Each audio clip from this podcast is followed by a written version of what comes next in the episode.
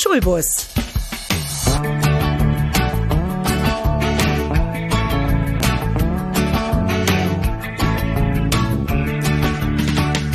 Der Podcast von und mit Andreas Gebhardt zum Thema Schule und Bildung.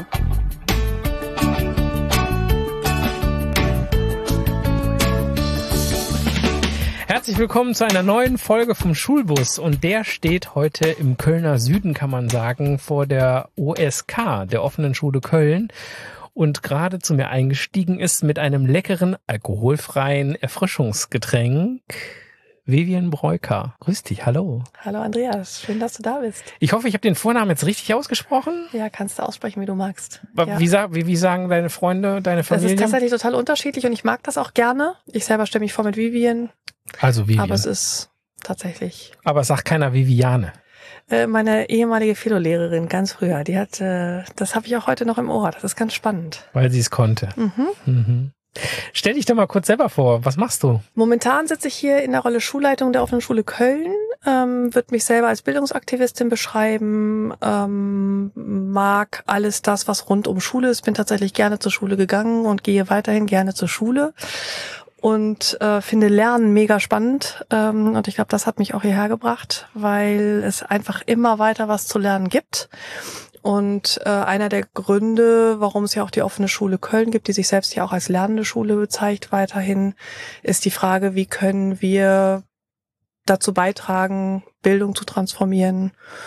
Und dazu trage ich gerne bei, und deshalb ist es besonders schön, so eine Gelegenheit wie heute zu haben. Voll cool.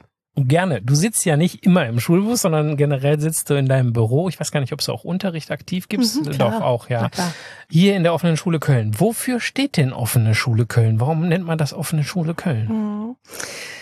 Ähm, es gibt ja ganz, also wir sind eine staatlich anerkannte Ersatzschule, was erstmal bedeutet, dass wir alles das äh, machen müssen, was äh, die Lehrpläne vorgeben, aber wir dürfen uns die Wege frei wählen. Ähm, aber wir vergeben auch alle anderen Abschlüsse, die andere Schulen äh, auch ähm, vergeben. Und äh, offen heißt es deshalb, weil wir gesagt haben, wir möchten uns nicht auf eine ganz bestimmte Pädagogik festlegen. Es gibt ja ganz viele ähm, staatlich anerkannte Ersatzschulen, manche auch Alternativschulen, die eben sagen sind, weiß ich nicht, Waldorf oder Montessori oder Freinet oder sonstige ähm, pädagogische Richtungen, die sie sich, äh, denen die so haupt amtlich nachgehen, sage ich mal. Und wir haben gesagt, äh, oder beziehungsweise ich war bei der Gründung ja nicht dabei, ich habe mich heute nochmal erkundigt, dass es so wichtig ist für uns, nicht nur zu sagen, alle Menschen sind hier willkommen, so wie sie sind, sondern auch, dass wir unterschiedliche Ansätze brauchen, äh, um mit Menschen hier zu arbeiten.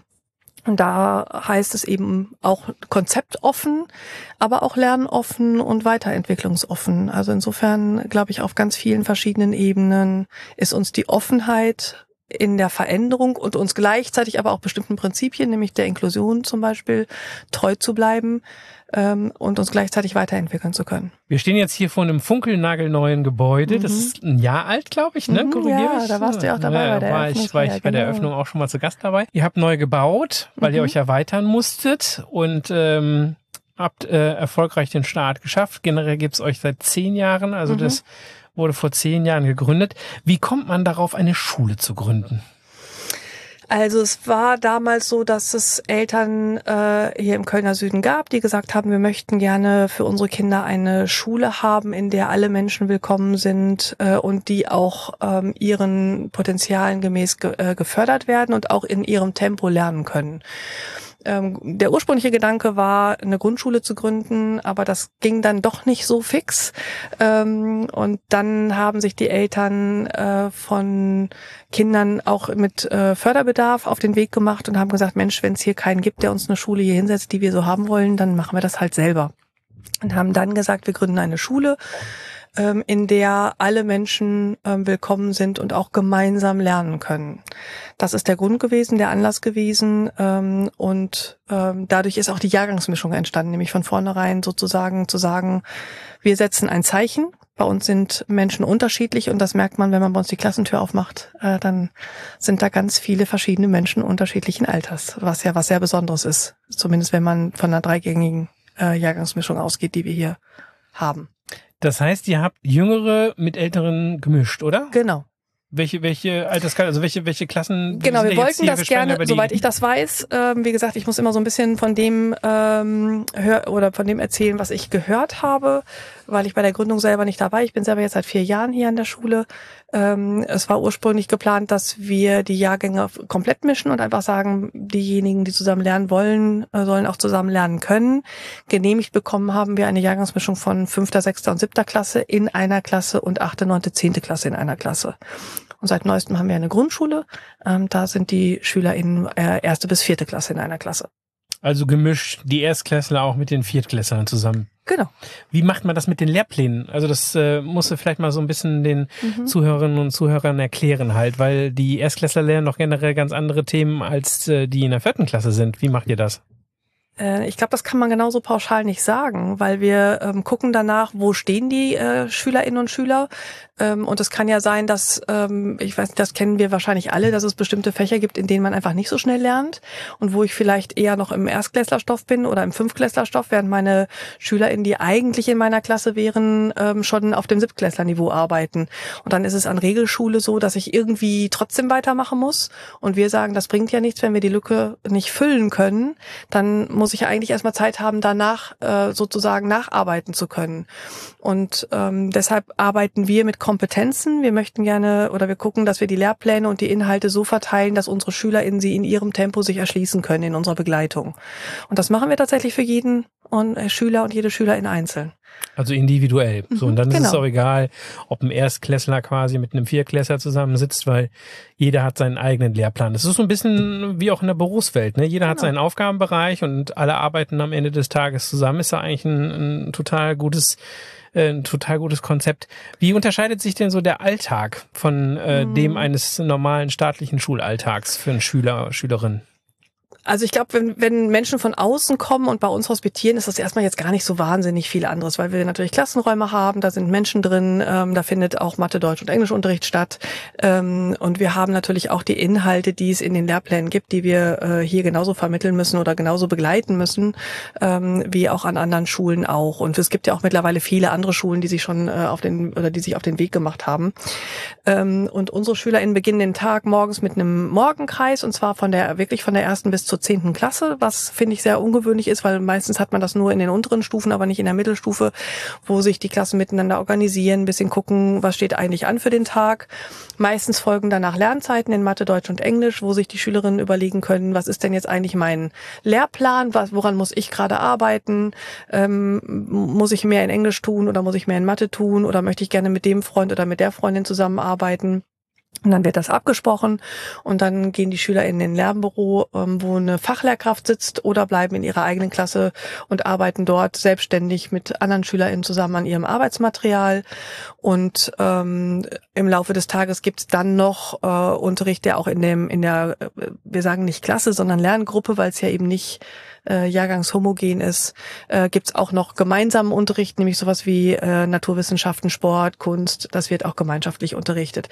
Wobei auch das kann man sich ja vorstellen, wenn fünfundzwanzig SchülerInnen unterschiedlichen Alters, einschließlich Förderbedarfe, in einer Klasse sind. Auch da geht das nicht alles im Gleichschritt, sondern auch da arbeiten wir, wir sagen, das nennt sich fachlich binnendifferenziert. Das heißt, SchülerInnengruppen bekommen einzelne Aufgaben, die sie dann auf ihrem Entwicklungsniveau bearbeiten können.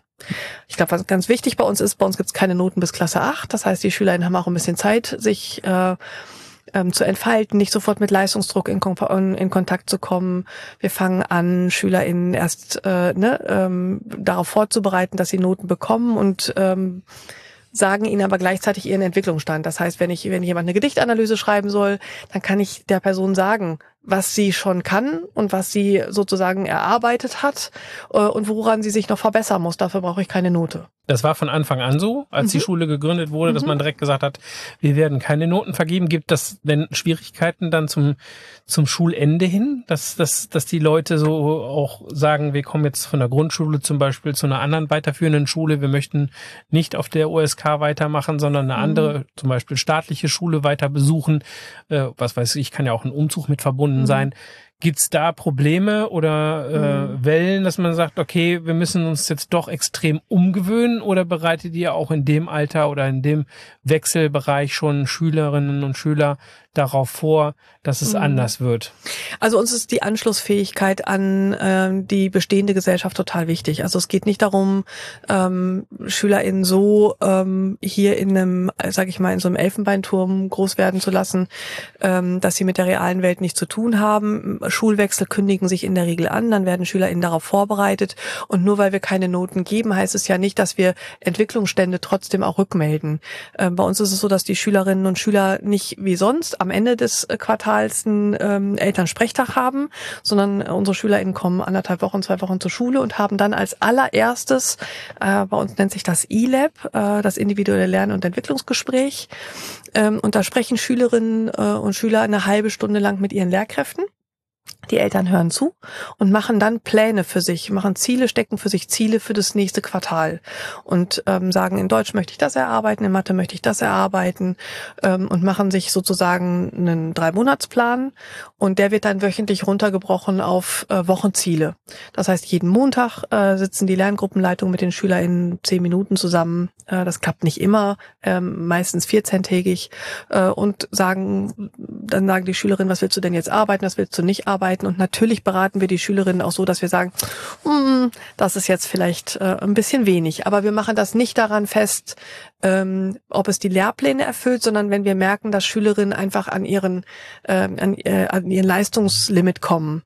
Das heißt, wir beraten, ob Schülerinnen gerade so, ne, wenn sich die Eltern vielleicht gerade trennen, dann müssen wir vielleicht gucken, welche Sachen können wir abspecken, was können wir weniger machen. Ähm, und wenn jemand gerade eine, eine gute Phase hat, dann beraten wir die Schülerinnen auch dazu, an der Stelle ein bisschen vorzuarbeiten für die Zeiten, in denen es vielleicht den ersten Liebeskummer gibt. Ist das denn so, dass der, also weiß nicht, Hausaufgaben, gibt es Hausaufgaben, wenn es keine Nein. Noten gibt? Auch nicht. Nein, bei uns gibt es keine, also es gibt ja an Gesamtschulen grundsätzlich nicht. Wir sind ja eine ganz, also unsere SchülerInnen sind von äh, morgens um acht bis viertel, äh, bis halb drei, halb vier in der Schule, also die Unter- und Mittelstufe, die Oberstufe auch länger. Äh, und unsere SchülerInnen arbeiten während des äh, ganzen Tages ihre ihre Sachen weg und nehmen nichts mehr mit nach Hause. Lass uns da nochmal eben kurz, ich versuche mir das gerade so bildlich ein bisschen vorzustellen, eine ganze Klasse mit Erstklässlern, Zweitklässlern, Drittklässlern, Viertklässlern zusammen, mhm. äh, beziehungsweise fünf bis acht hattest du, glaube ich, gesagt. fünf, sechs und sieben? fünf, sechs, sieben, genau. Mhm. Das heißt, das findet, da findet dann auch kein Frontunterricht statt an der Tafel oder so, weil das lässt sich ja gar nicht abbilden halt bei zwanzig, fünfundzwanzig Schülern, dass ich äh, dem einen auf der rechten Tafel das kleine Einmaleins hinschreibe und dem anderen dann quasi schon die ersten Bruchaufgaben stelle halt, oder? Wie, wie also es ist bei uns so, dass die Schülerinnen und Schüler auch natürlich voneinander lernen. Es ist, also man muss sich das so vorstellen, ich bin jetzt Deutschlehrerin zum Beispiel in einer Unterstufengruppe, ähm, dann haben Schülerinnen, ähm, also jetzt zum Beispiel habe ich mir gerade erzählt, dass einige Schülerinnen gerade zum Festival unterwegs sind, die haben mit mir zum Beispiel abgesprochen, sie müssen noch Reportagen machen. Das heißt, die haben sich vorher angeguckt, was ist eine Reportage. Jetzt fahren sie auf dieses Festival, berichten davon live, machen erste journalistische Erfahrungen, kommen danach zurück und schreiben dann ihre erste Reportage, gucken sich an, wie funktioniert das eigentlich, wie schreibe ich das, haben da einen Baustein zu, arbeiten dann quasi diesen Baustein ab und müssen das dann quasi den anderen vorstellen. Nicht alle SchülerInnen können so frei arbeiten. Es gibt auch andere SchülerInnen, die sehr starke Anleitung brauchen und die einen ganz konkreten Baustein mit ganz vielen Aufgaben brauchen, weil sie sagen, ich fühle mich damit sicherer, ich möchte auch irgendwie relativ schnell eine Lösungskontrolle haben. Dann gibt es auch solche Formate, die SchülerInnen alleine oder in Gruppen bearbeiten können. Das heißt, ihr berücksichtigt da wirklich in, in der Individualität jedes der Betreuung jedes Schülers wirklich auch kleine Feinheiten. Höre ich jetzt genau raus. Wichtig ist natürlich, sofern uns das möglich ist. Ne? Wir haben natürlich, äh, das finde ich ganz wichtig zu sagen, wir haben nicht mehr Lehrkräfte als andere Schulen, wir haben nicht mehr Zeit, wir haben nicht mehr, ähm, äh, also ne, das ist, wir, wir sind eigentlich genauso ausgestattet wie eine jede andere Regelschule auch, außer dass wir eben diese Jahrgangsmischung machen dürfen ähm, und ähm, dass wir keine Noten geben müssen am Ende des äh, Zeugnisses. Aber natürlich sagen wir Schülerinnen, Mensch, die haben Ja, unsere SchülerInnen haben alle ein Logbuch. In diesem Logbuch sind die zu erreichenden Kompetenzen, die sie, ähm, also fünfte, sechste, siebte Klasse hinten aufgelistet in Mathe, Deutsch und Englisch.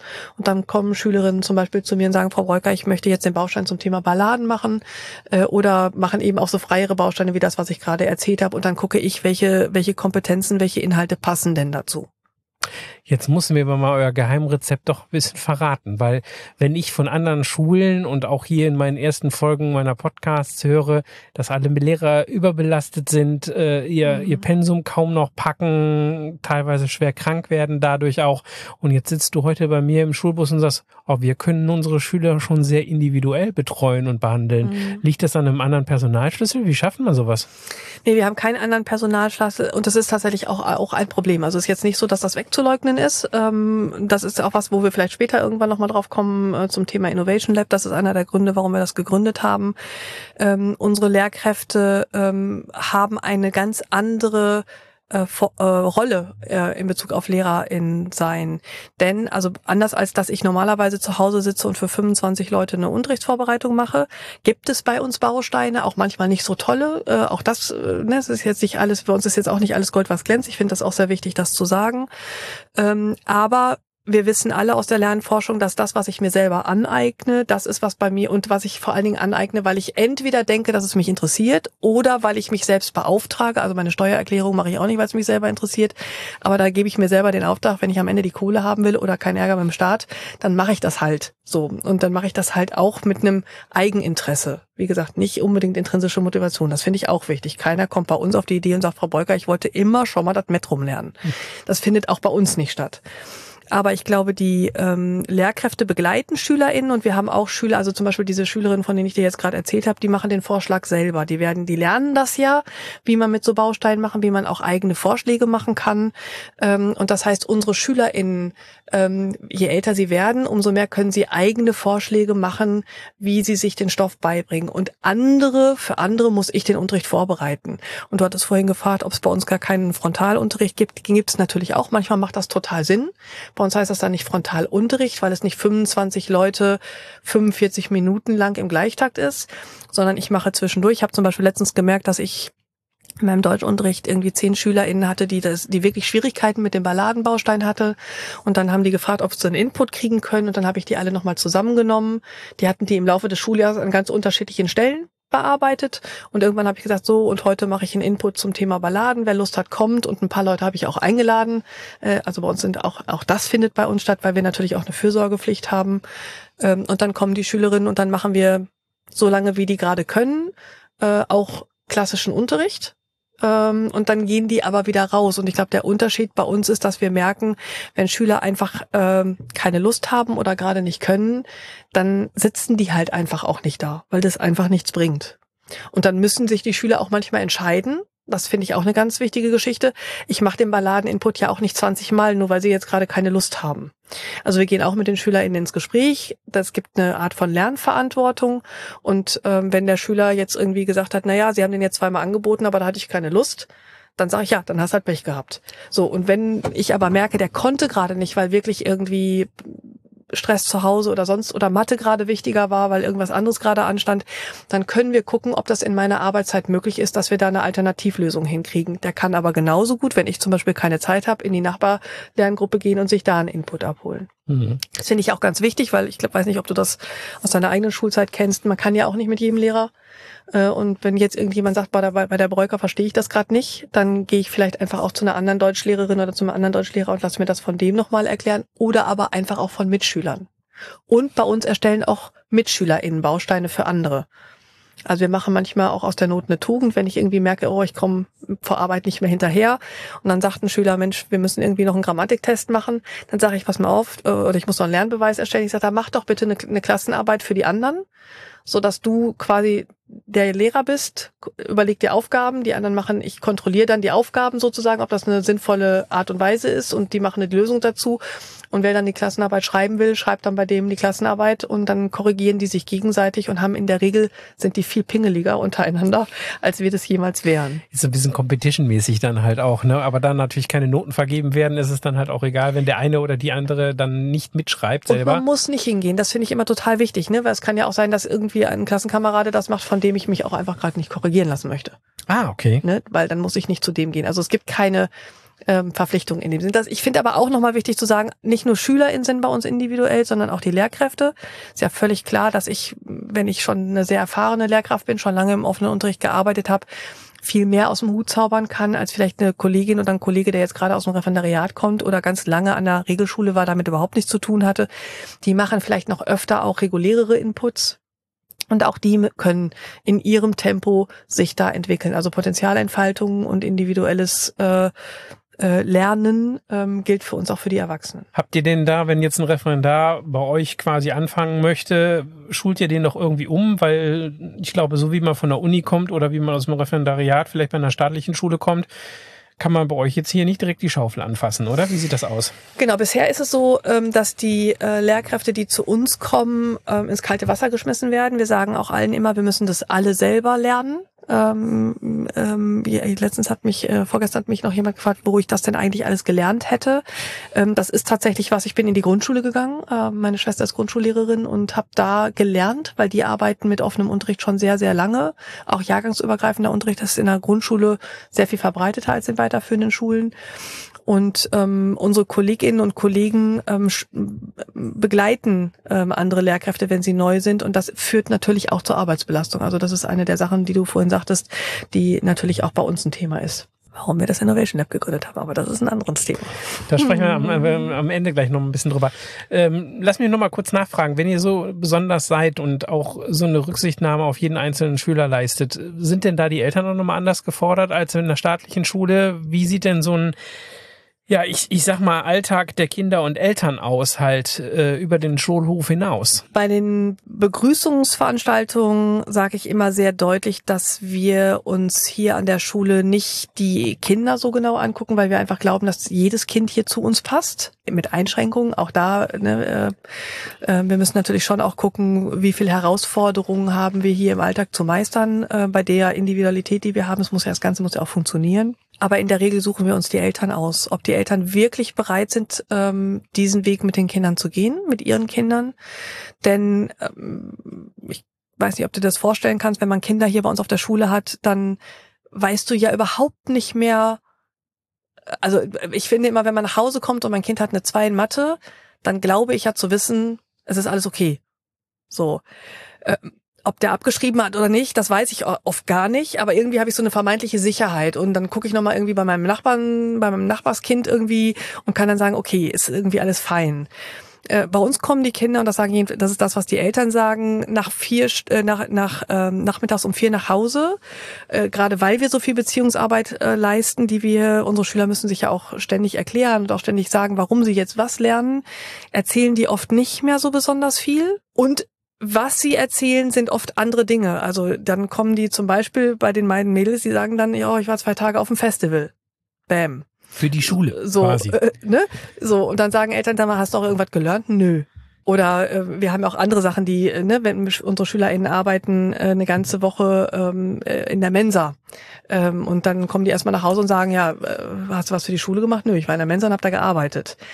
Dass wir das alles umsetzen in unserem Kopf, in Kompetenzen und natürlich auch da begleiten und auch äh, manchmal merken die gar nicht so sehr, wie sie äh, Lehrplaninhalte abarbeiten, ähm, das wissen wir dann, aber das wird oft nicht kommuniziert. Und das ist ja auch gut so. Das zeigt ja auch, dass es oft spielerisch passiert oder oft neben, also nebenbei.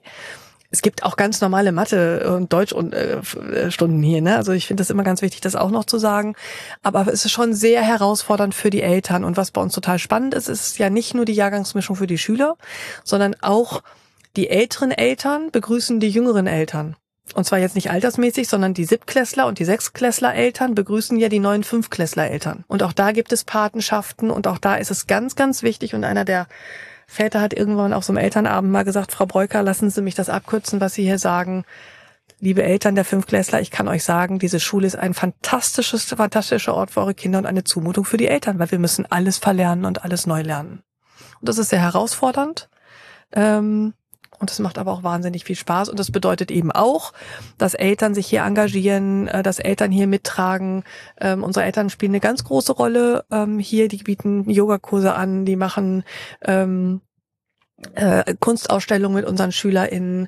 Ähm, also insofern ist es da auch so, dass die Eltern äh, involviert sind, äh, weil wir sehr deutlich davon ausgehen, dass es ein ganzes Dorf braucht, um äh, Jugendliche gut und Kinder und Jugendliche gut zu begleiten. Und das ist, glaube ich, die O S K Ne? Also wenn man so von außen guckt, ich finde, das hast du jetzt auch nochmal schön so zusammengefasst und beschrieben. Also das ist tatsächlich wie ein kleines Dorf, mhm. wo es vom Oberbürgermeister bis äh, zur Tanzlehrerin quasi alles gibt, was man halt so braucht, um in einem Dorf glücklich zu sein, um ein Dorf zu betreiben. Auf der Webseite wird von euch geschrieben, Vielfalt und Anderssein als Geschenk erleben. Mhm. Äh, gesprochen, was sind denn hier die Herausforderungen, diese Vielfalt mit sieben verschiedenen Schulabschlüssen, Inklusion und so weiter anzubieten? Also ist es wirklich ein Geschenk oder habt ihr da irgendwo was marketingtechnisch, sage ich mal, nicht verpackt? Ich sage, dass die, wenn ein, wenn wir es schaffen, dass Menschen Vielfalt als Geschenk erleben, ist das harte Arbeit. Das ist kein Ponyhof. Und das sage ich auch allen Eltern, die ihre Kinder hier anmelden und glauben, sie geben ihre Kinder hier nach Bullabü. Ähm, der ähm, Aladdin Al-Mafalani ist ein Soziologe, ähm, der hat sehr deutlich gesagt, ähm, die Welt ist besser geworden, obwohl sie schlechter geworden ist. Ähm, der hat eine Tischmetapher, mit der er das deutlich macht, in einem anderen Kontext. Da geht es auch um Armut. Ähm, aber ich sag mal, ich finde das Beispiel so schön. Je mehr Leute am Tisch sitzen, und je mehr Leute darüber diskutieren, ob, wann und was gegessen wird und ob man sich dabei unterhalten darf und in welcher Sprache, umso ungemütlicher wird das. Und ähm, das ist gut so, weil das ist Demokratie. Das ist das, was wir hier wirklich, ähm, ich weiß nicht, ob in meiner Generation, ich bin Jahrgang einundsiebzig, wir haben Streiten nicht besonders gelernt. Ähm, und es ist so, dass wir schon noch von einer sehr mehrheitlich äh, weißen Dominanzgesellschaft äh, sozialisiert worden sind, ähm, sehr männlich geprägt, äh, wobei das nicht biologisch geschlechtlich äh, festzumachen ist, aber es gab eben eine, eine, oder es gibt auch immer noch eine Dominanzgesellschaft und ähm, wir versuchen hier eine neue Norm zu leben im Alltag. Das ist natürlich auch nur so möglich, wie unsere Gesellschaft hier möglich ist, aber ähm, das ist auch kein Zuckerschlecken.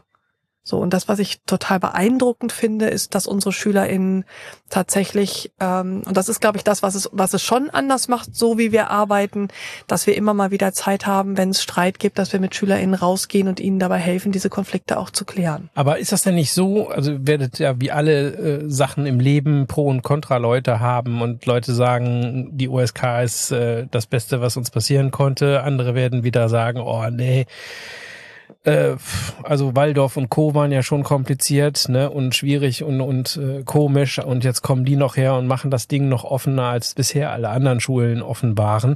Ähm, wäre es denn da nicht vielleicht sinnvoller gewesen zu sagen, pass mal auf, wir bieten drei Abschlüsse oder vielleicht auch vier, anstatt alle sieben Möglichkeiten, die man haben kann? Oder sagt ihr da, pff, ja, nee, wir wollen ja halt allen eine Möglichkeit bieten und dazu gehört natürlich auch, dass wir dann halt auch diverse Abschlüsse anbieten, um das leisten zu können?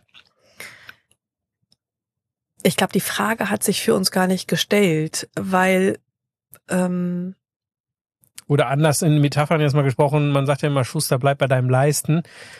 Ist, ne, also lieber wenige Dinge sehr gut machen, als im Grunde genommen mehrere Dinge halt dann nicht so gut machen zu können, weil man es halt auch einfach nicht so gut abbilden kann. Also leidet diese diese Multifunktion, die ihr hier auch als als Türöffner habt, leidet das qualitativ ein bisschen? Quanti, Überha- quantitativ? Überhaupt, also überhaupt nicht, weil ich glaube, genau das ist ja der Punkt. Ich bin selber Erziehungswissenschaftslehrerin, habe Erziehungswissenschaften studiert und auch bin ziemlich firm, auch was die Lernforschung angeht. Dass wir so arbeiten, wie wir arbeiten, ist ja kein Vergnügen. Also wir wollen ja nicht nur Schule nett machen, das wollen wir auch, aber wir wollen auch Potenziale Ähm, ein, oder Potenzialentfaltung, das ist so ein ähm, Allerweltswort. Ähm, ich glaube trotzdem, dass sich viele darunter was vorstellen können, ähm, ermöglichen. Und bei den Schülern hier an dieser Schule ist völlig klar, am Ende steht in der Regel, es sei denn, ich habe eine ähm, deutliche Lernbehinderung, ähm, steht in der Regel ein Abschluss. Und welcher Abschluss das für dich sein wird, das wird sich im Laufe der Zeit rausstellen. Und das ist auch etwas, wobei wir Menschen begleiten. Das ist auch übrigens eine der Herausforderungen für Eltern, dass wir sehr deutlich sagen, dass es hier nicht um den höchstmöglichen Abschluss geht, sondern um den bestmöglichen. Ja. Und der bestmögliche ist nicht immer der höchstmögliche.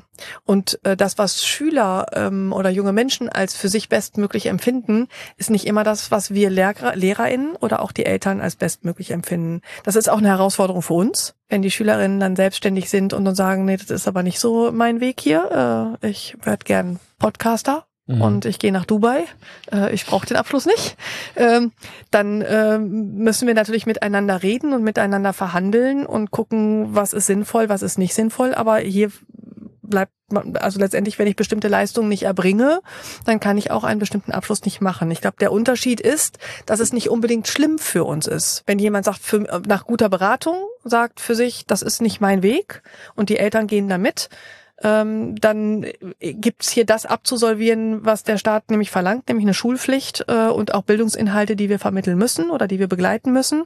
Aber ansonsten ist das, glaube ich, genau das richtige Ergebnis am Ende für eine Schule der Vielfalt. Und ihr bleibt nochmal schülerbezogen, wirklich sehr individual und sagt auch, was die Abschlüsse angeht, geht jeder Schüler so, wie er ist, von der Schule weg und äh, kann sich so entwickeln bis zum Abschluss oder mit dem Abschluss halt auch, ohne da in eine Schublade gesteckt zu werden. Soweit das für uns in unserem kleinen Kosmos möglich ist. Ne? Wir sind natürlich in der Gesellschaft, natürlich äh, bestehen die Stigmatisierungen ähm, auch bei uns an der Schule, das ist gar keine Frage. Ähm, mir ist aber auch nochmal wichtig, dass die Offene Schule Köln eine Gesamtschule ist. Also wir sind keine freie Schule, sondern es ist tatsächlich einfach eine Gesamtschule. Das heißt, Schülerinnen und Schüler kommen auch zu uns, um Abschlüsse zu machen. Mhm. So, und das ist ja einfach auch nochmal ein Unterschied vielleicht zu manch anderen Schulen, die eine ganz andere Ausrichtung gegebenenfalls haben. Also Eltern, die ihre Kinder zu uns schicken, möchten, dass ihre Kinder einen Abschluss machen. Was heißt, was ist jetzt für mich auch nochmal oder für die Zuhörenden nochmal so im Vergleich, was ist eine freie Schule dann?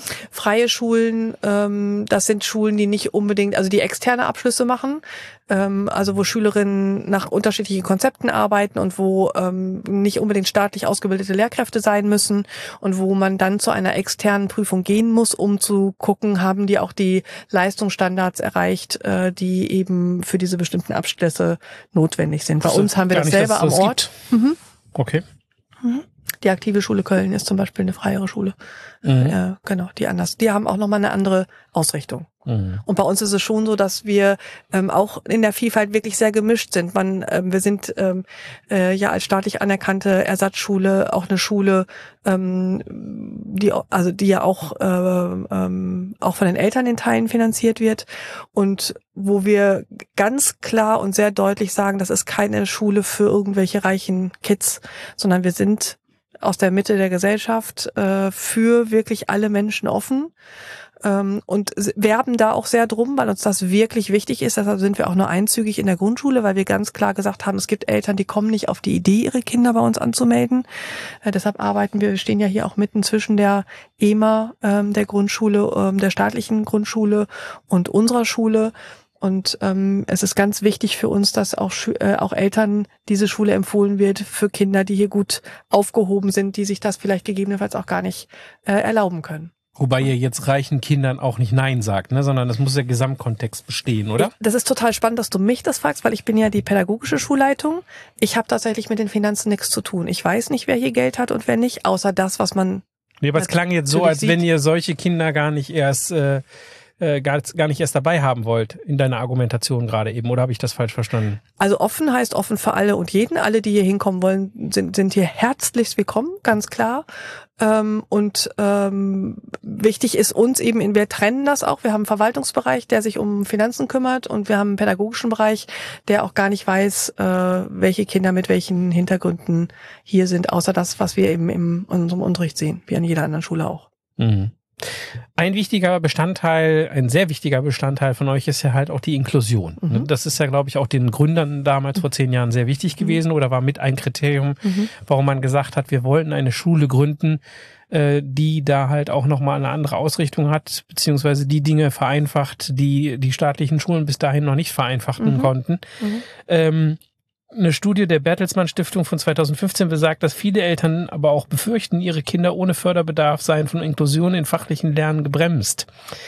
Ist dem so? Aus der Erfahrung, die ihr jetzt so die letzten zehn Jahre machen konntet, kann man Eltern diese Angst nehmen? Also erstens ist mir total wichtig, dass wir Inklusion nicht nur äh, so verstehen, dass Menschen mit Behinderung äh, Inklusion leben, sondern wir aber arbeiten mit dem erweiterten Inklusionsbegriff, das heißt auch ne, der Diversität- oder Vielfaltsbegriff. Das heißt, bei uns geht es auch darum, Teilhabe zu ermöglichen für Menschen, die ähm, ökonomisch benachteiligt sind, die aus der Herkunft vom Her- von der Herkunft benachteiligt sind, die körperlich, psychisch benachteiligt sind. Also ne, wir arbeiten da tatsächlich mit einem erweiterten Inklusionsbegriff. Ich finde diese Frage total schwierig, weil Weil wir natürlich keine eierlegende Wollmilchsau sind. Wenn man das eine macht, dann macht man andere Dinge nicht. Also wenn ich Hochleistungssportler in eine Gruppe bringe und die alle zum äh, zur Olympiade bringen möchte und die sollen alle auf Leistung trainieren, dann ist es wahrscheinlich ziemlich schwierig, jemanden dabei zu haben, der das nicht leisten kann. Mhm. Das ist ja aber nicht unsere Ausrichtung. Unsere Ausrichtung ist zu sagen, wir leben in einer komplexen Gesellschaft. Es gibt komplexe Schwierigkeiten. Die Schwierigkeiten sind überhaupt nicht mehr eindimensional zu lösen. Und wir brauchen viele verschiedene Sichtweisen auf Probleme und auf Schwierigkeiten, die zusammen wiederum eine sehr viel größere Sicht auf Situationen und eine größere Kreativität freisetzen. Und das bedeutet auch, manche Kinder haben einen viel spielerischeren Umgang, mit Dingen umzugehen, als wir unglaublich verkopften Menschen. Die finden manchmal Lösungen, auf die wir gar nicht mehr kommen. Und ähm, Vielfalt genau so zu denken und zu gucken, was ist das, was wir hier gemeinschaftlich äh, leben wollen und auch in welcher Gesellschaft le- wollen wir leben und wollen wir über einen, also wirklich uns über Leistung und was ist, was für einen Leistungsbegriff haben wir eigentlich? Das ist auch eine große Frage, die man sich nochmal stellen sollte. Und ähm, wie wollen wir miteinander ähm, umgehen in einer Welt, äh, in der wir eben alle existieren?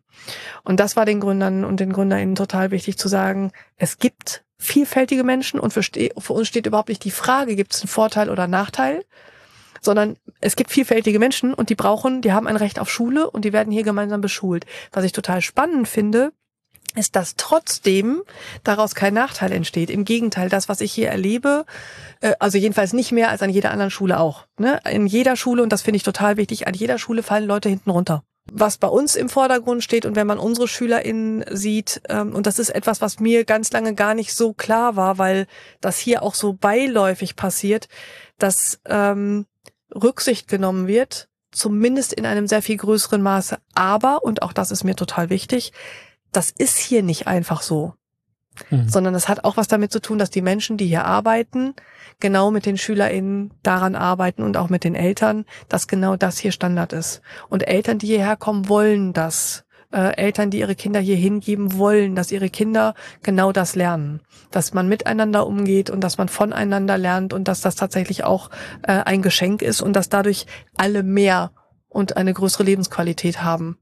Und das ähm, kann ich nur ähm, so sehen. Mhm. Natürlich gibt es ist das nicht, wie gesagt, das fällt nicht vom Himmel. Jetzt bist du ja auch schon ein paar Jahre dabei. Hast du denn so ein bisschen das Gefühl, also es sind ja immer elterngemachte Probleme, finde ich, ne? Das ist ja wie alles im Leben.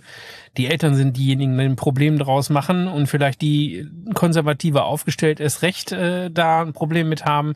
Hast du denn so persönlich das Gefühl, da hat sich was verändert, was dieses Verhalten oder diese Denke äh, bei den Menschen angeht halt, was Inklusion und Miteinander angeht? Konnte man da schon irgendwelche Dinge hier merken? Also ich glaube, das ist ja jetzt... Also abgesehen davon, dass ihr ja eh nur primär Eltern annimmt, die da äh, ne, kein Problem mit haben, beziehungsweise die das sogar befürworten, dass man so miteinander lebt und auch lernt. Naja, sagen wir es mal, also ich finde es nochmal wichtig zu sagen, es ist völlig egal, ob Eltern oder auch wir Lehrkräfte, es ist einfach anstrengend. Also es ist ja nicht so, dass auch uns Lehrkräfte, also wir, wir denken immer, das ist alles ganz easy, äh, und so ist es aber nicht. Wir haben Vorurteile, wir sind alle, wir haben Rassismen gelernt, wir haben Sexismus gelernt, wir haben äh, Behindertenfeindlichkeit gelernt, ähm, und aus diesen Vorurteilen selber sich rauszuarbeiten, das ist mühselig. So, und das ist anstrengend und ich finde das auch wichtig, das zu benennen. Unsere SchülerInnen wachsen so auf, die kennen das gar nicht anders, äh, und das ist ganz ähm, wunderbar einfach auch zu sehen, wie wie ähm, wie viel selbstverständlicher die mit dieser Art umgehen. Da gibt's halt einfach Sachen, die finden die blöd und das ist völlig egal, wer das ist. Ähm, und und Sachen, die finden sie nicht blöd. Und es gibt auch Sachen, die verstehen sie nicht. Warum darf der eine Schüler das eine und der andere Schüler das andere? Und dann muss man einfach ganz viel miteinander reden, wenn die Leute reden können. Es können ja auch nicht alle sich so artikulieren. Ähm, aber das ist natürlich auch etwas, was ähm, jetzt ja auch nachwächst und in der, ich glaube, in der kompletten Gesellschaft fordern SchülerInnen an allen Schulen Dinge ein, die wir nicht gelernt haben. Das fängt bei der Gender-Debatte an, die für SchülerInnen viel, viel selbstverständlicher ist. Als wir hier in das Gebäude gegangen sind, die waren, wir haben ja das mitgeplant, auch dieses Gebäude. Es war völlig klar, dass wir hier natürlich ähm, unterschiedliche Toiletten haben müssen. So, und zwar nicht nur behindertenfreundliche Toiletten, sondern diversitätssensible Toiletten, dass wir die Frage haben, haben wir Spiegel, haben wir keine Spiegel, wie gehen wir damit um, sind es große Toiletten, sind es kleine Toiletten, gehen da die Erwachsenen genauso drauf wie die Schüler. Das, also das, da gehen ja ganz viele Themen zusammen. Und das ist anstrengend für uns alle, uns da auf einen neuen Weg zu machen. Manchmal ist es auch anstrengend für die Schüler mit uns. Ähm, äh, und das ist auch, also Ageism, also sich auf Alter äh, festzulegen, ist ja auch so eine ähm, Sache. Es gibt aufgeschlossene Ältere, spießige Jüngere, umgekehrt. Ähm, ich glaube, das Schwierige ist, dass es diese ganzen, dass wir diese ganzen Label neu hinterfragen. Und ähm, da sind wir, glaube ich, genauso aufgestellt wie Gesellschaft an sich. Es ist manchmal einfach und manchmal halt nicht. Das ist schön zu hören, aber man kennt ja das Sprechwort, zu viele Köche verderben den Brei. Deswegen möchte ich dann gerne nochmal nachhaken. Wie schafft ihr das denn, wenn ihr solche Entscheidungen gemeinsam trefft äh, und auch so ein Schulgebäude, ein neues gemeinsam plant und nicht den Architekten da alleine loslaufen lasst? Wie ist sowas demokratisch zu lösen? Weil ich kenne das halt immer so, dass man, desto mehr Leute da mit drin sitzen, ne, dann hat der eine irgendwelche Bedenken und der andere irgendwelche Wünsche. Wie schafft man das denn dann bei so einem Projekt, wenn ich fragen darf, da sich einig zu werden? Oder gibt es dann irgendwann jemand, der dann eine Glocke läutet und so sagt, so jetzt Handzeichen und nichts geht mehr? Unterschiedlich. Also wir arbeiten, das ist einer der Gründe, warum ich hier äh, als Schulleitung auch angetreten bin, weil ich gesagt habe, ich möchte, ähm, oder ich glaube, dass nur wenn wir Lehrkräfte auch anders arbeiten, dann kann, können wir das mit den SchülerInnen auch anders leben. Ähm, und wir arbeiten hier nicht nach dem Konsens. Das ist ja das, was du gesagt hast, bis alle, bis alles toll finden. Da kommt man in der Schule nicht weit. Sondern wir arbeiten mit dem Konsentprinzip. Das heißt, es gibt ähm, meistens in den Runden, in denen wir arbeiten, Arbeiten, ähm, so lange Diskussionen, bis keiner mehr ein Nein hat. Und zwar kein Ego-Nein, sondern ein, ähm, ich habe wirkliche Bedenken. Und solange jemand wirkliche Bedenken hat, ähm, versuchen wir, wenn wir nicht gerade Zeitdruck haben, das auch ernst zu nehmen. Ähm, Außerdem arbeiten wir in Arbeitskreisen. Das heißt, es gründet sich ein Arbeitskreis, der muss zwei oder dreimal ausgerufen werden und sagen zum Beispiel, als der Neubau da war, haben wir gesagt, okay, in diesem Neubau-Arbeitskreis kann jeder mal mitmachen, der Lust hat. So, das haben dann erstmal ein paar Leute gemacht. Die haben dann natürlich trotzdem andere Leute gefragt. Ist ja klar, wenn ich irgendwie den Naturwissenschaftsraum einrichte, dann frage ich halt die Naturwissenschaftslehrer so und die Schüler, die das interessiert. Und gleichzeitig gibt es aber auch Gremien und zum Beispiel, als wir dann äh, in die Endphase gegangen sind, um auch Sachen abzustimmen, dann haben wir gesagt, aus jedem, ähm, sage ich mal, aus jeder äh, ähm, Gruppe, zum Beispiel von den SchülerInnen, von den Eltern, von den Lehrkräften, von dem Netzwerk, von den Geschäftsführungen, von den Architekten, von den Bauherren, muss eine Person vertreten sein und diese sitzen zusammen und beschließen dann im Konsent diese Dinge. Und natürlich hat dann manchmal der Geldgeber auch manchmal eine andere Stimme als jemand anders. So. Und ähm, umgekehrt haben aber auch der Geldgeber vielleicht nichts zu sagen, wenn es um die Klassenverschönerung geht. So, also da gucken wir immer, dass wir natürlich auch eine gute Mischung haben aus, was ist realistisch? So, wir sind keine basisdemokratische Schule.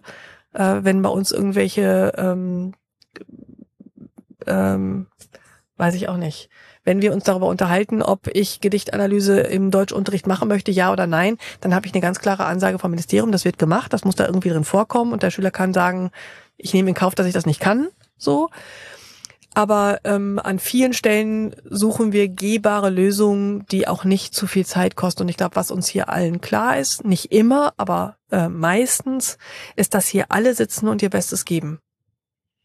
Und dass wir dann gucken, manchmal gibt es auch unbequeme Entscheidungen, auch das findet statt, aber dadurch, dass das unterschiedlich verteilt ist und jeder mal eine Kröte schlucken muss, sage ich mal, auch manchmal und oft auch wir Erwachsenen, weil die SchülerInnen dann was anderes entscheiden oder aber auch eine Revolte planen, auch das passiert hier an der Schule und ähm, das ist ja auch gewünscht, auch wenn es unbequem ist. Mhm. Schule und Bildung kostet Zeit, aber Schule und Bildung kostet auch Geld. Mhm. Lass uns doch da nochmal ganz kurz drauf gucken. Mhm. Wie finanziert sich die O S K? Mhm. Die Schule ist eine staatlich anerkannte Ersatzschule. Das bedeutet, wir werden siebenundachtzig Prozent refinanziert vom Land und den Rest äh, müssen wir durch Elternbeiträge, Spenden oder Selbstwirtschaften ähm, einbringen. Ähm, das ist ganz, das läuft ganz unterschiedlich. Wir haben, wir arbeiten hier nach dem Solidarprinzip. Ähm, Eltern geben hier, äh, wir sagen immer, man braucht ungefähr zweihundert, zweihundertzwanzig Euro. Ich habe die Zahl nicht ganz im Kopf, ähm, um hier ein Kind gut beschulen zu können. Es gibt Eltern, die geben sehr viel mehr, weil sie das können und weil sie wissen, dass es andere Leute gibt, die das nicht können. Ähm, wir fragen da nicht nach, ähm, weil ich glaube, allen hier klar ist, diese Schule gäbe es nicht, wenn es genau diese Beiträge nicht gibt. Gleichzeitig ähm, sitzen wir eben auch da, machen Veranstaltungen. Unsere Schüler bezahlen ihre äh, Partys selber. Die müssen, die machen ähm, Backaktionen, verkaufen Sachen, ähm, werden dabei unterstützt, machen Sponsorenläufe. Und wir gucken immer wieder, dass wir auch Gelder reinkriegen und gleichzeitig gehen wir eben auch, dass das einer der, der Sachen, die ich auch an ganz vielen Stellen mache, deshalb äh, ne, in der Öffentlichkeit so präsent zu sein, um auch äh, Stiftungen oder andere Leute auf uns aufmerksam zu machen, die einfach sagen, Mensch, das ist ein tolles Projekt, ähm, da möchte ich gerne was zu beitragen, dass das erhalten bleibt. Aber am Ende des Tages muss es ja doch wirtschaftlich laufen, ne? Bei einer staatlichen Schule wird irgendwas dazu äh gesteckt oder nach irgendwelchen Fördertöpfen geguckt, beziehungsweise im Haushalt der Stadt geguckt, ob noch irgendwas zusammenkratzbar sind, respektive die Toiletten sind dann nach Jahren so schlecht, dass sie einfach nicht renoviert werden, weil kein Geld da ist. Mhm. Da guckt ihr euch ja natürlich auch um. So, wie macht man, wie deckelt man denn sowas, dass man wenigstens die, die Kosten gedeckt hat? Also das kannst du ja, wenn du jetzt den Leuten nicht aufzwingst, was sie bezahlen müssen, ja, beziehungsweise da solidarisch auch guckst und der eine muss vielleicht ein bisschen weniger, kann ein bisschen weniger bezahlen und der andere gibt gerne ein bisschen mehr. Äh, muss ja trotzdem ein wirtschaftliches Auge drauf gucken, was am Ende des Tages sagt, okay, es reicht, um den Betrieb zu führen. Wie, wie sichert man das? Genau, dafür haben wir ja, wir haben eine Verwaltung, die sich darum kümmert, die solche Zahlen im Blick hat. Und ich weiß, dass am Anfang sehr skeptisch geguckt wurde, ob wir hier jemals schwarze Zahlen schreiben werden. Und das ist nie ein Thema gewesen. Es ist tatsächlich so, dass es immer so gewesen ist, dass Eltern oder auch Stiftungen dafür Gelder gegeben haben, weil sie einfach auch sehen, wie wichtig es ist, Bildung anders anzupacken und einfach aber auch wissen, dass wir damit sorgsam umgehen und es eben nicht so ein äh, reichen Elite-Projekt wird, sondern tatsächlich ein gesellschaftlich wichtiges Projekt ist, was auch hier ähm, im Stadtviertel hoch angesehen ist und wo einfach äh, ganz klar ist, dass, dass die Ausgaben, die wir hier machen, auch so bedacht sind, dass wir hier nicht ähm, Gelder verschwenden. Vielleicht noch dazu, wir haben ja nicht nur eine Schule gegründet, also wir haben sind zweitausendacht mit der Gründung der Gesamtschule an den Start gegangen, zweitausendzehn ist die, zweitausendzwölf ist die Gesamtschule dann gegründet worden. Wir haben mittlerweile die Inklusionsbegleitung selber im Haus, auch das ist eine Gründung gewesen. Das heißt, die Inklusionsbegleitung sitzen mit, werden auch mit hier im Haus ausge oder ausgebildet, jedenfalls begleitet. Damit das ist sonst nicht so? Das ist sonst nicht, das sind in der Regel externe Träger. Wir haben auch einen extern, also wir haben auch eine äh, Inklusionsbegleitung für andere Kita, ähm, Kitas gegründet, wo wir sozusagen Inklusionsbegleitungen hin ähm, vergeben. Äh, wir haben jetzt die Mensa gegründet. Die Mensa ist ein ökonomisch, also ein wirtschaftlicher, Be da, da muss tatsächlich die Kohle stimmen. Äh, das ist nicht gemeinwohlökonomisch äh, oder nicht. Ähm, Entschuldigung, nicht gemeinwohlökonomisch, sondern solidarisch äh, organisiert, sondern äh, da ist es tatsächlich so, das Essen kostet was, das, die Kohle muss auch reinkommen, die Leute müssen auch bezahlt werden, die da arbeiten. Wir haben einen Café, ähm, da wird, werden keine Umsätze gemacht, weil das wiederum ein Schulprojekt ist ähm, und äh, wir sind aber auch dabei, noch viele andere Dinge jetzt äh, in den Blick zu nehmen, um zu gucken, wie können wir ähm, da auch noch ähm, ja, uns breiter aufstellen, sodass wir einfach auch ganz klar sichern, ähm, dass diese Schule hier auch äh, in Zukunft äh, existiert. Was die Mensa angeht, finde ich sehr spannend, dass da halt auch äh, als als A G, sage ich jetzt mal, äh, projektorientiert, da die Schüler selber kochen wochenweise im, im Wechsel. Toll, das ist eine ziemlich genau. gute Geschichte. Irgendwann komme ich sicherlich mal dazu, äh, hier zum Probeessen zu kommen. Ähm, was ist denn zum Schluss nochmal gefragt, äh, noch geplant für die O S K? Habt ihr irgendwelche Ziele, die ihr gerade ähm, ansetzt oder was was was sind die nächsten Schritte? Oder sagt ihr, jetzt haben wir das Gebäude gebaut, jetzt müssen wir erstmal äh, laufen planen und äh, über weitere Planungen machen wir uns später Gedanken? Also es ist, äh, ich habe eine Sache gerade noch vergessen, wir haben auch noch ein Jugendzentrum, ist auch noch an den Start gegangen jetzt im letzten Jahr, als wir hier angefangen haben, weil wir immer wieder gesagt haben, Inklusion hört ja nicht im, in der Schule auf, sondern da braucht es auch einen Freizeitbereich. Ähm, Ich glaube, die O S K wäre nicht die O S K, wenn wir jetzt sagen würden, wir hören auf. Gleichzeitig ist uns aber auch sehr deutlich geworden und es gab auch ein, es gibt auch einen sehr deutlichen Trennungsschmerz von der kleinen O S K, die wir in der Wachsfabrik waren, jetzt hier in die große, aus, voll ausgebaute O S K mit der Grundschule. Ähm, so dass wir ähm, uns ähm, überlegt haben, dass es einen Teil der Schule geben wird, die jetzt erstmal auch gucken wird, wo bleiben wir jetzt eigentlich, wo sind wir hier aufgestellt, dass wir uns nochmal auch nach Corona nochmal ähm, ja, konsolidieren und gucken, äh, wo wollten wir eigentlich hin und was ist das, was wir jetzt gerade haben und ähm, fehlt da noch was oder wie gehen wir jetzt damit um? Und gleichzeitig, das ist auch einer der Gründe, ähm, ähm, der, den, der mich auch sehr freut, haben wir, sind wir gerade in der Planung eines Innovationslabors, weil wir einfach immer wieder Anfragen haben, was macht ihr hier, wie macht ihr das, warum geht das hier bei euch, warum geht es nicht woanders?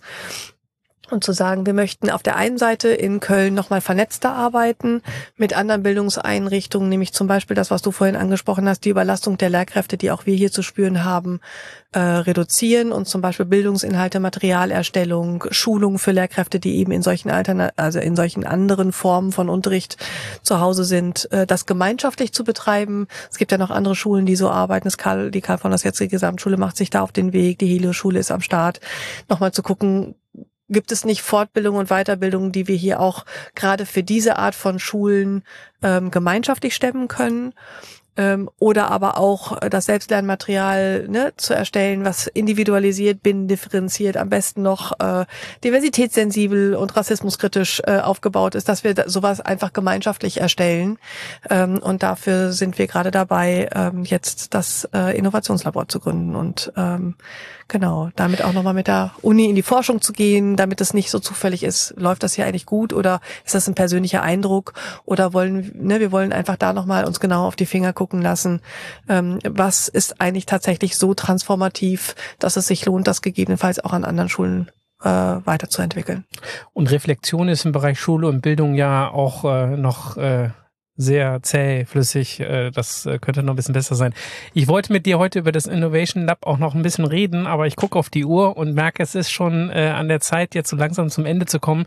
Ähm, lade dich aber gerne dazu ein, da noch eine separate Episode draus zu machen, weil wunderbar. Das, was, äh, was ihr da vorhabt, sicherlich sehr spannend ist. Das habe ich auch schon an der Uni gehört. Zum Schluss einer Folge frage ich immer noch den Gast nach drei Wünschen, die er hat, die ich ihm erfüllen könnte, wenn ich eine Fee wäre oder so. Diese Frage möchte ich gerne auch dir heute stellen. Was sind deine drei Wünsche für die Zukunft ähm, jetzt im Bereich der O S K persönlich? Was, was, was, was für Wünsche könnte ich dir erfüllen? Ich kann das für die O S K, glaube ich, gar nicht so ganz konkret sagen. Was mich wirklich immer wieder fasziniert und das ist, äh, wenn ich das irgendwann mal rausgefunden habe, dann äh, weiß ich auch noch nicht, was ich mache. Ähm, ich finde es sehr spannend, dass wir ja viele, viele, viele Dinge weltweit schon ganz lange wissen. Und trotzdem tun wir sie nicht. Äh, und ich, ähm, wenn mich jemand fragen würde, äh, was ich mir wünsche, ich würde wirklich gerne gucken, dass wir Menschen dabei gut begleiten können, die Dinge, die jetzt notwendig sind, um wirklich global eine gute Welt hinzukriegen, dass wir die auch möglichst bald umsetzen. Ich brauche brauch über das Klima, brauche ich nicht reden, das wissen alle, aber die Bildungstransformation steht einfach dazu genauso an. Und ich glaube, wir wissen schon ganz viel. Es gibt viele tolle Ideen und trotzdem scheinen uns Dinge zu hemmen, das zu tun. Und ich bin weit davon entfernt, dass Leute das nicht wollen. Ich glaube, alle wollen. Und trotzdem kriegen wir es ja manchmal nicht hin. Und den Schlüssel, den hätte ich tatsächlich gerne. Das ist ein erster Wunsch. Noch zwei weitere Wünsche? Ach, ich glaube, ähm, also was wir auf jeden Fall gerne noch hätten, ist tatsächlich so ein Außengelände. Äh, zu sagen, irgendwo anders, äh, wo Jugendliche tatsächlich äh, mal zwei, drei Monate werkeln, handwerken, bauen, basteln, äh, leben, ähm, keine Ahnung was können, um sozusagen nicht immer im Schulgebäude zu hocken. Das fände ich total schön. Der dritte Wunsch, vielleicht noch ein bisschen was Persönlicheres? Was Persönliches? In deiner Funktion hier. Hm. Das klingt sehr glücklich. und sehr zufrieden, wenn man da nicht spontan schon was auf der, äh, auf der Agenda hat für sich.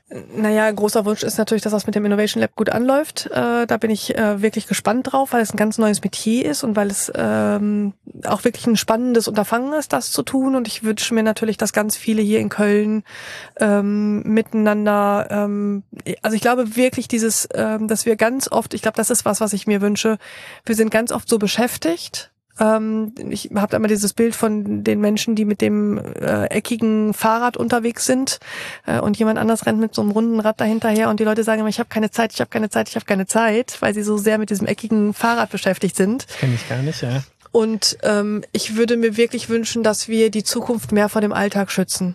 Das ist was, was ich mir ganz persönlich wünsche, weil ähm, ganz häufig haben wir so viel Zeit für aktuelle, oftmals vielleicht im Moment sehr wichtig erscheinende Dinge, die aber auf lange Sicht ähm, nicht so wichtig sind, so viel Zeit zu investieren, sondern eigentlich wäre endlich mal ähm, der Hingucker, sich Zeit zu nehmen, was ist denn wirklich transformativ und wo können wir wirklich an den großen Rädern drehen und das gemeinschaftlich zu tun und uns auch da zu unterstützen und fehlerfreundlich zu sein, weil wir haben das runde Rad noch nicht, also es ist noch nicht so, dass jemand neben uns herläuft, äh, aber ähm, da mehr Mut zu haben. Und das war eine der ähm, Sachen, die mich sehr beeindruckt hat. Auf der letzten ähm, Schulleitertagung in ähm, Düsseldorf hat jemand gesagt, wir wünschen, er wünsche sich, dass alle Schulleitungen, die hier in dem Saal saßen, der war riesig voll in der Messehalle äh, Düsseldorf, dass alle Schulleitungen, die da sitzen, nachher keine Schulleitung mehr sein wollen, sondern Gründungsmenschen.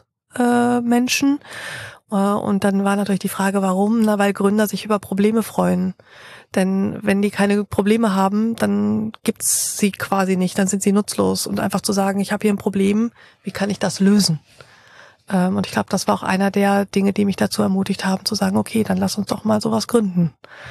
Ähm, und manchmal habe ich da ganz schön Manschetten vor und gleichzeitig freue ich mich. Und ähm, ja, bin gespannt, was da so kommt. Aber die Zukunft äh, vom Alltag schützen ist auf jeden Fall ein schönes Schlusswort. Mhm. Und damit möchte ich mich bei dir bedanken, Vivian Breuker, Schulleitung der O S K-Gesamtschule in Köln und Initiatorin des äh, Innovation Lab. Da unterhalten wir uns dann in einer weiteren Folge drüber.